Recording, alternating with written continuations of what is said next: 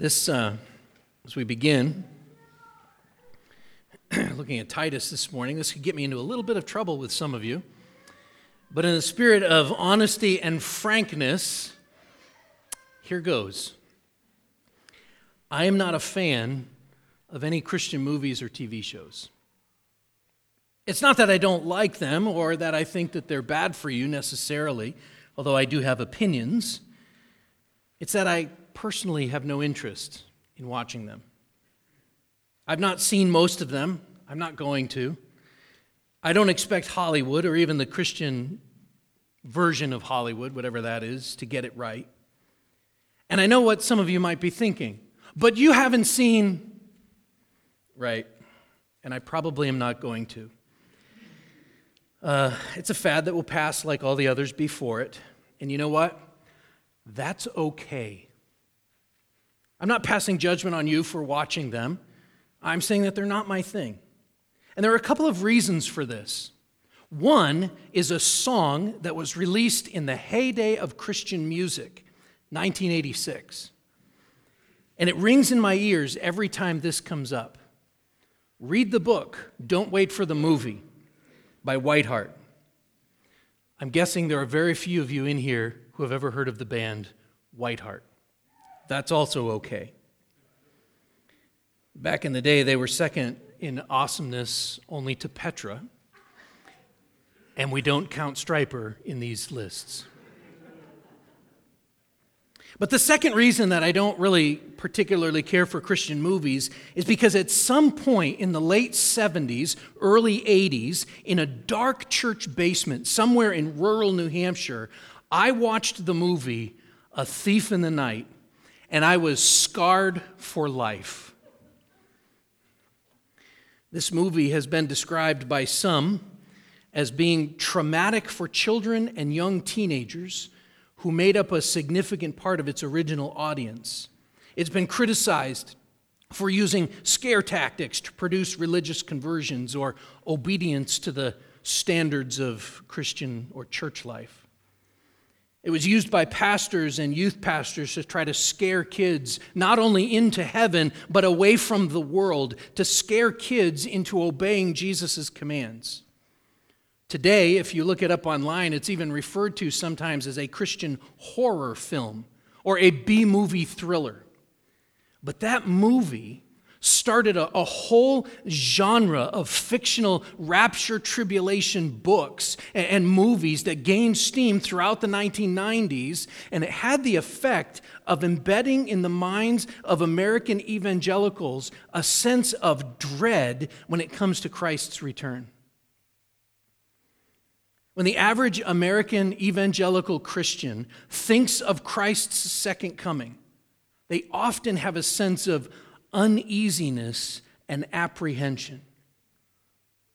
So, for some, every new development in technology is potentially the mark of the beast. There are Christians who live in a constant state of watching the news for the rise of the Antichrist. There are those who read the book of Revelation and they see images of helicopters and Stinger missiles or nuclear war. But just between you and me today, that can't possibly be what the book is about, or it would have been completely irrelevant to any generation of Christian living before, say, World War II. But the book of Revelation is supposed to be an encouragement for the church to persevere. But I digress. But what about you? When you think of Christ's second coming, do you look expectantly? Do you look longingly? Or do you think to yourself, like I used to, not yet, I've got some more things to do? Paul's letter to Titus addresses this in, in kind of an indirect way. Indirect in that he ties the, the second coming of Christ with his first. He connects the two and he clearly states that this is the heart of the gospel. So the book of Titus is a pastoral manual of sorts. It's often called, along with uh, Paul's two letters to Timothy, it's often called a pastoral epistle. But as we have worked our way through this book, it has become uh, more and more clear that this is not just for pastors, it's also for church members, because this is really a book that's, that's all about discipleship. We've defined discipleship in our study here of Titus using Jesus' words from the Great Commission. Matthew 28, 19 and 20. Go therefore and make disciples of all nations, baptizing them in the name of the Father and of the Son and of the Holy Spirit, teaching them to observe all that I have commanded you. And then he promises, and lo, I am with you always, even to the end of the age. And if we are to teach Christ's commands, as he says there, then by definition, we are to teach what accords with sound doctrine. Chapter 2, verse 1. And then, flowing from this teaching, as we saw a couple of weeks ago, the families of the church then will be sound in the faith. And remember, this is all cyclical, right? Think back to chapter 2 in those early verses. Younger men become older men, not just in age, but also, if the church is doing its job, if discipleship is, is active in the church, they will also become, they will also gain in maturity, in stature and dignity, and as a measure of the soundness of their faith, love, and steadfastness. Obviously, the same is for the younger and older women. Elders will be appointed from the ranks of the godly older men, those who are self controlled, dignified, sober minded. And then of those elders, at least one will be appointed as a teaching elder who will teach what accords with sound doctrine so as to continue this disciple making cycle. And as that cycle works out and throughout the life of the church, we saw last time, a couple weeks ago, that the teaching elder, the pastoral example, is to always point to the gospel. But again, this is not just the concern of the elders, or even just the concern of the, the families in the church, the, the mature older men, the mature older women. No one is excluded from living in such a way that points to Christ and to the good news of Jesus Christ. So Paul then brings up a class of people that really probably made up much of the church slaves.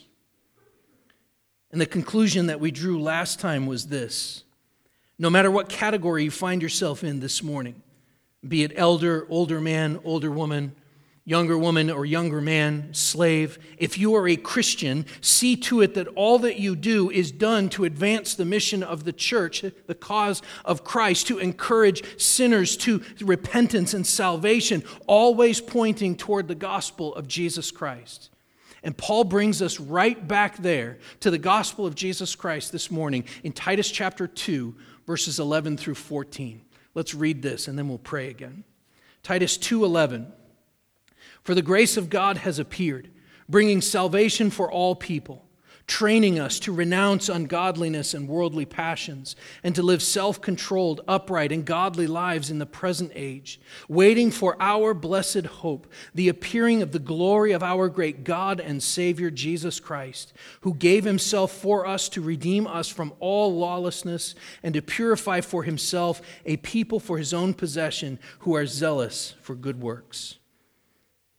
Father, it is our prayer that, that we would be these people who are zealous for good works because you have um, because you have made us your treasured possession.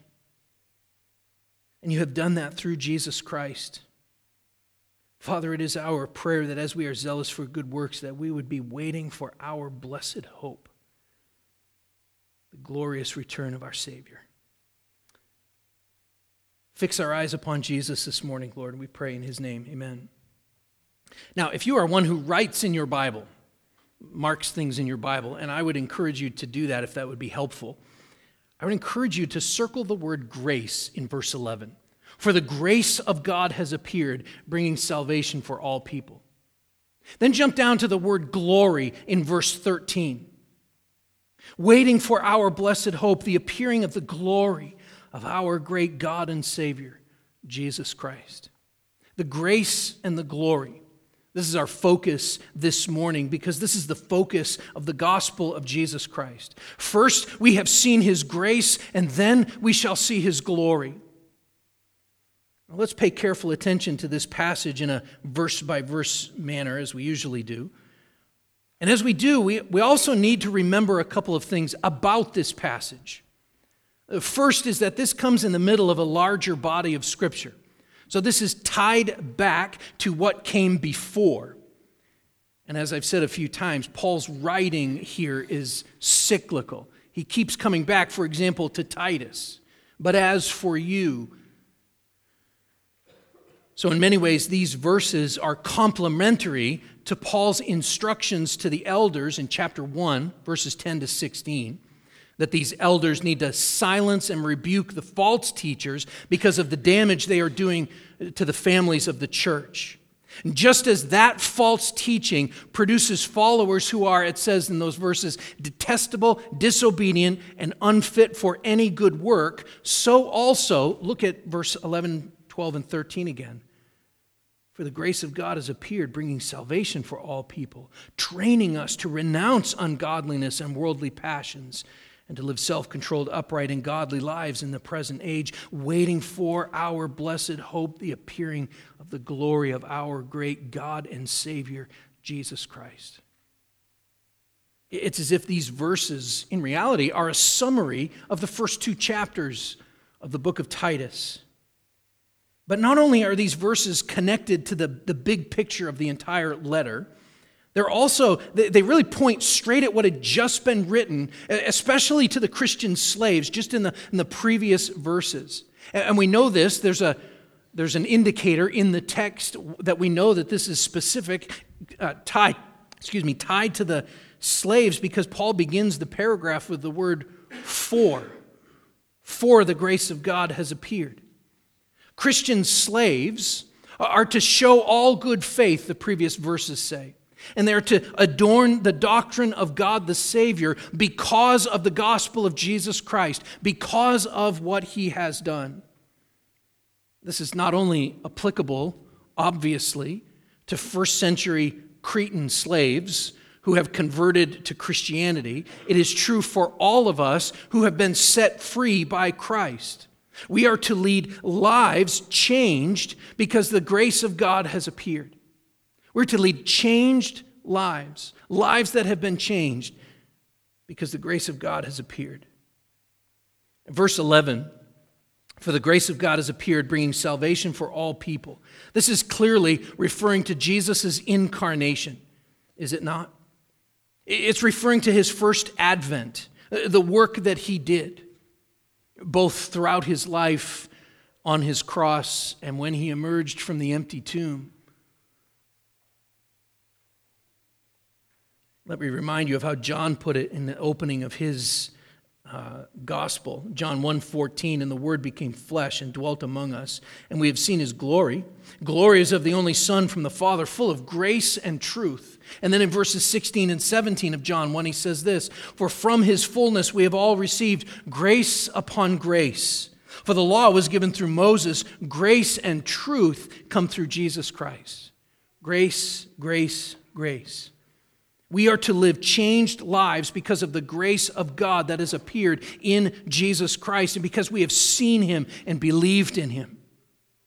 Zechariah, John the Baptist's father, he prophesied in Luke chapter 1. He said these words He said, Blessed be the Lord God of Israel, for he has visited and redeemed his people and he has raised up a horn of salvation for us in the house of his servant David, as he spoke by the mouth of his holy prophets from of old, that we should be saved from our enemies and from the hand of all who hate us to show the mercy promised to our fathers and to remember his holy covenant, the oath that he swore to our father Abraham, to grant us that we, being delivered from the hand of our enemies, might serve him without fear in holiness and righteousness before Him all our days. We are to live lives changed because the grace of God has appeared in Christ Jesus. Paul explains it like this in, in Romans chapter 6. He says, For sin will have no dominion over you, since you're not under law, but under grace. And then a little bit later, he writes this But thanks be to God that you who were once slaves of sin have become obedient from the heart to the standard of teaching to which you were committed. And having been set free from sin, you have become slaves of righteousness. Thanks be to God. This is because we've been set free from sin and made slaves of righteousness because the grace of God has appeared, bringing salvation for all people all people, Jew and Gentile, slave and free, old men and young women, rich and poor, and the list goes on and on. In Christ, we have been set free from sin and death. And this freedom, speaking of slaves, this freedom is so much bigger than the freedom given by, say, Abraham Lincoln, right? As important as the Emancipation Proclamation was in our nation's history, freedom or salvation in Christ is of infinite worth. It's of infinite importance. And this salvation, Paul says, has an effect. And the effect that it has is of training us. Look at verse 12 training us to renounce ungodliness and worldly passions and to live self controlled, upright, and godly lives in the present age. I should point out right here before we continue this should not be controversial. But of course, there is controversy surrounding everything. See, sometimes I think we get this order mixed up. Sometimes we expect, for example, unregenerate kids to act like Christians. Um, when we don't, we show them scary Christian movies threatening them with the Great Tribulation. Or at least that's what was happening in the late 70s, back in my day. Of course, I'm being a little bit facetious on that part, but the point is this grace brings godliness. Grace brings godliness. It cannot be the other way around. Grace brings godliness. The gospel trains us. This is, this is not human effort alone. Now, we do have to work at our sanctification. We know this. We know that, that we have to work out our own salvation with fear and trembling, but that's only after grace has come, only after Jesus has saved us. Absolutely, we need to be working at this, but the point is, we're not working at it alone. That's the point. That's what we see here in, in this training in these two areas in verse 12. Uh, the first is that we are being trained to renounce ungodliness and worldly passions. We're being trained to renounce ungodliness and worldly passions. These are the things that, that Paul speaks of, for example, in Ephesians chapter 4, when he tells us that we are to put them off. We're to put off, we are to renounce them, as he says here. In fact, Ephesians 4:22, he writes this. He says, "Put off your old self, which belongs to your former manner of life and is corrupt through deceitful desires. Put that off. Renounce your former manner of life. That means to, to call sin sin. It means to say no to it. It means to run from it, to stop doing it, to repent of it. Sometimes when, when someone comes to me for counseling, for example, and they tell me that they have been struggling with a specific sin, I will I will encourage them to remember and recount their baptism. Sometimes, you know, we'll start with how did you come to Christ? How, how were you saved? Sometimes I ask them specifically about their baptism. Because Romans chapter 6, verses 1 to 4 says this What shall we say then? Are we to continue in sin that grace may abound? By no means. How can we who died to sin still live in it? Do you not know that, that all of us who have been baptized into Christ Jesus were baptized into his death? We were buried, therefore, with him by baptism into death, in order that just as Christ was raised from the dead by the glory of the Father, we too might walk in newness of life. Baptism represents what he has done to our souls. He has immersed us in Christ. Don't forget those things. Do you understand that when the gospel trains us to renounce ungodliness and worldly passions, it means that not only are we free from the, from the guilt of sin, but we are also free from the power of sin as well. Because we've been raised to walk in newness of life, totally new, reborn. Because the grace of God has appeared, bringing salvation to you, sin no longer has sway over you. You're no longer tied to your envy. You're no longer tied to your gossip, your lust, your greed. You're no longer tied to your sin. In Christ, through the power of the Holy Spirit, you are being trained to renounce ungodliness and worldly passions. How? How is this ongoing in your life? Well, what does he say in Titus chapter 2? In fact, go back to the very first verse. This is where he starts. But as for you, teach what accords with sound doctrine. And do you see where he goes from there? He goes to discipleship. Older men, older women, younger men, or younger women, younger men. And this starts with the sound doctrine of God's word that you're being taught each and every Sunday we are being trained through the teaching of sound doctrine to renounce ungodliness and worldly passions, to put off those things. I want to say this is the importance of a church that takes the preaching of God's word seriously. I'm not trying to toot my own horn here, far from it. We need to be a church that is completely different from the world, and I praise God that we are. We, we need to be a church that is completely different from the world. Go ahead and get your entertainment elsewhere. We're being trained here to renounce ungodliness and worldly passions. Paul continues that passage in Ephesians 4 not only does he mention put off or renounce ungodliness and worldly passions here in Titus 2, but in Ephesians 4 he says, and be renewed in the spirit of your minds, and to put on the new self, created after the likeness of God in true righteousness and holiness. We are being trained by the good news of Jesus Christ to live self controlled, upright, and godly lives in this present age, right now. The, these things are a summary of all of those character qualities throughout chapter 2, right? This is what you need to know right now. It is the grace of God that is training you to live like this. It is the grace of God that is training you to live like this. It is the grace of God that is training you to live self controlled, upright, and godly lives in the present age. Philippians chapter 1, verse 6, he says, and, and I am sure of this, that he who began a good work in you will bring it to completion at the day of Jesus Christ. He will be faithful to complete it. So, does this mean that you can be passive in your sanctification? Does this mean that you can just kind of sit there and God will do the work of mortifying your sin? That if you sit there and scroll on your phone or whatever you do, kind of nod off, that God will somehow transform you into Christ likeness. Of course not. Notice it says, we are being trained to renounce and to live. Those are active verbs. In Ephesians 4, instead of using the image of training, he says that we are being equipped. You're being given the tools that you need.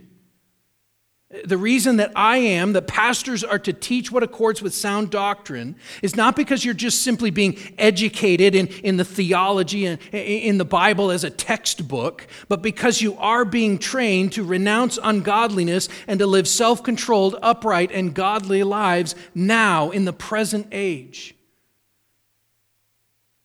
And you're able to live like this because of God's grace. And we do this with an eager expectation of finally seeing Christ in his glory. This brings us back to where we started, right? Finally seeing Christ in his glory. Look at verse 13. Waiting for our blessed hope, the appearing of the glory of our great God and Savior Jesus Christ. Our blessed hope. Christ's return his future appearing. It should loom large in our hearts and our minds.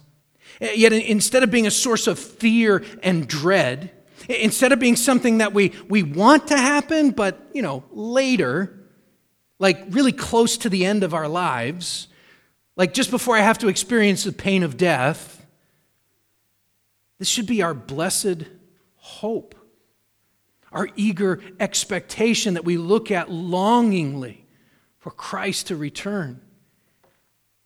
The second coming isn't something that we use to scare kids into obedience, it is our blessed hope. I'm going to keep using that phrase. Our blessed hope is that Christ will return and make all things new. Our blessed hope is that Christ will eliminate the sin and death that so plagues us each and every day. Our blessed hope is that we will see him in his glory, that he will return and judge the quick and the dead. Listen to the hope found in the promise of Revelation 7. Verses 15 to 18 says this Therefore, they are before the throne of God and serve him day and night in his temple, and he who sits on the throne will shelter them with his presence. They shall hunger no more, neither thirst any more. The sun shall not strike them, nor any scorching heat, for the Lamb in the midst of the throne will be their shepherd, and he will guide them to springs of living water, and God will wipe away every tear from their eyes. This is the same Christ who, in verse 14, gave himself for us to redeem us from all lawlessness and to purify for himself a people for his own possession who are zealous for good works. This Christ who saves us from our sin is our blessed hope.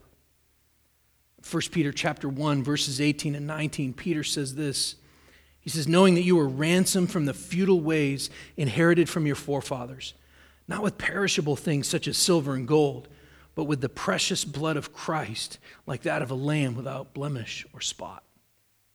He saved us, and it is for his return that we wait. And of this blessed hope, one theologian writes this. He says, the, the event of Christ's return then is the great centerpiece of biblical expectation for the future. It will signal the inauguration of God's eternal kingdom and the full redemption of his people. So put this all together. Verse 11 this salvation is past tense or salvation accomplished. It's the moment that you move from death to life. It is your justification. Verse 12 is salvation in the, in the present tense. It is your being conformed to the image of Christ. It is your sanctification, being made holy. It is your training in righteousness. And then verses 13 and 14 is salvation future tense. It will be when we will be completely purified. Eh, eh, this is our glorification, when we will see him as he is and be like him. When we will look at him face to face, the one who gave his life for us.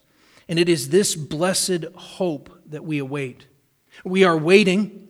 Eh, we're waiting and working, verse 12 says. And the waiting is the hardest part because our eyes are too often fixed on earthly things.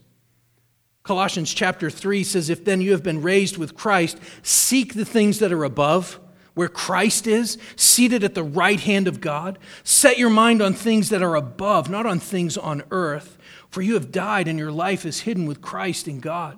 When Christ, who is your life, appears, then you also will appear with him in glory. I love this. There's a quote by John Calvin in his commentary on Titus. He says this He says, Instead of contemplating the coming of our Lord Jesus, we turn away. The world holds us in its thrall, dazzles us with its seductions, and robs us of all sense. Let us learn then that the one true way to serve God is to pass swiftly through this world conscious that God has placed us on earth on the condition that we journey as strangers and do not make our nest here. We're just passing through. And that's, that's not a cliche, it's true. So, what happens when our minds are truly set on things that are above? What happens when our minds are truly set on the things that are above? It brings hope because our minds are going to be fixed on our blessed hope.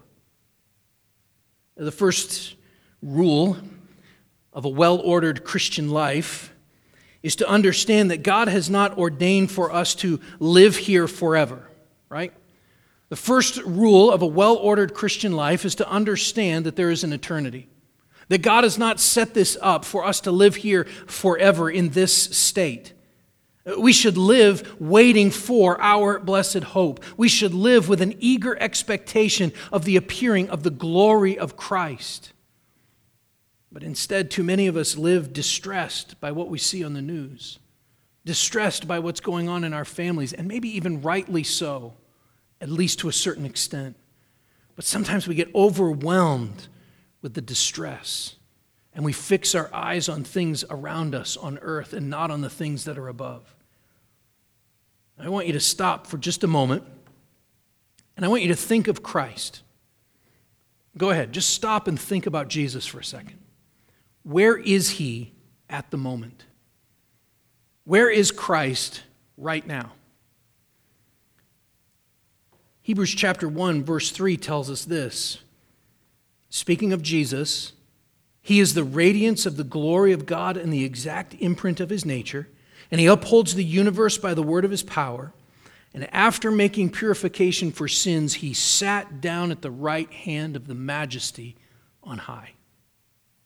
Jesus Christ is seated on his throne at the right hand of the Father, and he is in his glory. His glory is hidden from the world at the moment. The world does not see him, the world does not know him. Now think of Moses and Aaron. Think of Moses and Aaron for a moment. A curious thing happened to them in Numbers chapter 16, verse 42. They were surrounded by a rebellious and unbelieving people, and suddenly the glory of God appeared, bringing judgment. Numbers 16:42 says this, and when the congregation had assembled against Moses and against Aaron, they turned toward the tent of meeting, and behold, the cloud covered it, and the glory of the Lord appeared. Something similar to that Yet even greater than this will occur when Christ returns. In 1 Thessalonians chapter 4 verse 16 we read this.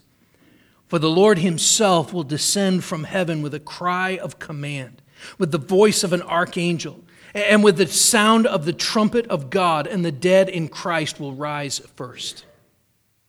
Now remember, Paul is instructing Titus to confront the worldliness of the Cretan church. He's instructing Titus to encourage the, the faithful disciples to pay careful attention to the gospel, to the, to the sound doctrine that produces a sound life. And he's reminding them in this passage that at Christ's first advent, grace appeared. Jesus' whole being is the embodiment of God's grace, and now we await glory. And this is the blessed hope here. This is not about us. It's about our great God and Savior, Jesus Christ, the one who is truly man, yet also truly God. And you want to know something that's kind of funny about all of this? Even that phrase, God and Savior, that term, God and Savior, is a phrase that pagans would use to refer to the Roman emperor. They would call him our great God and Savior, Caesar. But Paul, of course, subverts that claim and he ascribes to Jesus qualities that a man could only claim. He assigns to Christ the things that belong only to God. You see it there in verse 14. Look at the end of 13, the appearing of the glory of our great God and Savior, Jesus Christ, who gave himself for us to redeem us for, from all lawlessness and to purify for himself a people for his own possession who are zealous for good works. Redemption from sin and purifying a people for his own possession. That is a work that only God can do. Caesar can't do that. In fact, he's dead, and so isn't the one before him and the one before him. They're dead. They don't uh, purify anybody from lawlessness. They don't set apart a people for their own possession. They're dead. These are godly promises. See if these promises in verse 14 sound familiar. Exodus 19:5. God says this, "Now therefore, if you will indeed obey my voice and keep my covenant, you shall be my treasured possession among all peoples, for all the earth is mine." Ezekiel 37, verse 23 says, They shall not defile themselves any more with their idols and their detestable things, or with any of their transgressions, but I will save them from all the backslidings in which they have sinned, and I will cleanse them. And they shall be my people, and I will be their God. It is no stretch that he incorporates language from the Mosaic covenant into the new covenant because Jesus is the final sacrifice for sins of his people. He gave himself. That brings us back to Hebrews 1 3. He is the radiance of the glory of God and the exact imprint of his nature, and he upholds the universe by the word of his power. After making purification for sins, he sat down at the right hand of the majesty on high. Why did he do all of this? The, the grace and the glory, that, that we might be zealous for good works. I, I mentioned a couple of weeks ago, I want to be clear about this that the good works that we are to be zealous for isn't just simply necessarily doing nice things, like working in a soup kitchen or whatever, although those things can certainly be expressions of this. But rather, this is really pointing at the rest of Titus chapter 2. We are to be transformed. Listen to this promise from Ezekiel I will sprinkle clean water on you, and you shall be clean from all your uncleannesses. From all your idols I will cleanse you, and I will give you a new heart, and a new spirit I will put within you. And I will remove the heart of stone from your flesh and give you a heart of flesh. And I will put my spirit within you and cause you to walk in my statutes and be careful to obey my rules. Or as Jesus put it, teaching them to observe all that I have commanded you. As his people, we are to be zealous for the work of the kingdom the work of transformation and discipleship. And so, yeah, that may involve volunteering at the pregnancy center. It may involve looking out for the needs of one another because that's the outworking of what Christ has done for us. We're to be zealous for the work of his kingdom. And so, as we finish this morning, I want to point out three gospel notes for you, three areas of assurance for, uh, for those who are believers in Jesus Christ, just from verse 14. Okay? Assurance, if you are a believer in Jesus Christ, just from verse 14. The first is this if you are His, you have been ransomed. You have been redeemed from all lawlessness. Jesus himself said in Mark chapter 10, verse 45 For even the Son of Man came not to be served, but to serve and to give his life as a ransom for many. You have been ransomed. You have been paid for. You've been bought with the blood of Christ. You're His.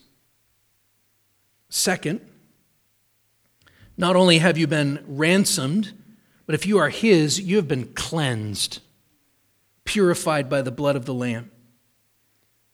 Hebrews chapter 9, verse 14 puts it like this speaking of the sacrificial system under the Old Testament comparing it to Christ's work, he says, How much more will the blood of Christ, who through the eternal Spirit offered himself without blemish to God, purify our conscience from dead works to serve the living God?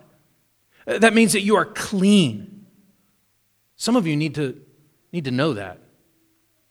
If you have been purchased by Christ, by his shed blood, that means that you have been purified. You've been given his righteousness. It means that you're forgiven. It means that you're clean. I hope you understand that. You're clean. And then finally, if you are His, you are treasured. You're treasured. You're a people for His own possession, His treasured possession. And it is in his promised return that we can find our blessed hope. For the people of God, there is nothing to fear. Do you understand that? For the people of God, there is nothing to fear. Of course, God Himself, but we do not have to stand before our God trembling that He might uh, reject us uh, that he might pour out his wrath upon us because Christ already took that. In fact, we can stand before our Father And the imagery that the New Testament uses is that we can crawl up into his lap and call him Abba, Father. That we can pray to him because he cares for us. We have nothing to fear. For the people of God, there is nothing to fear. Let's pray together.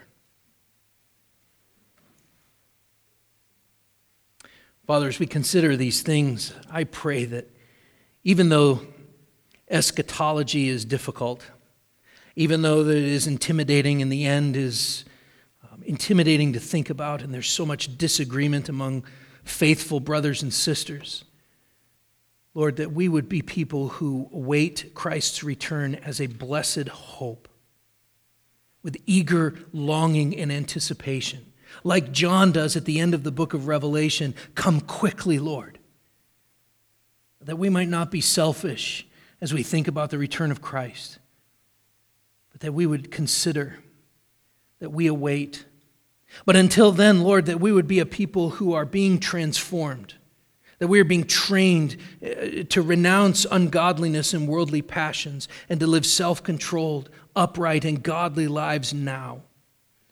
Father, it is our prayer that we would live like that, being trained, being, being set apart and sanctified for you.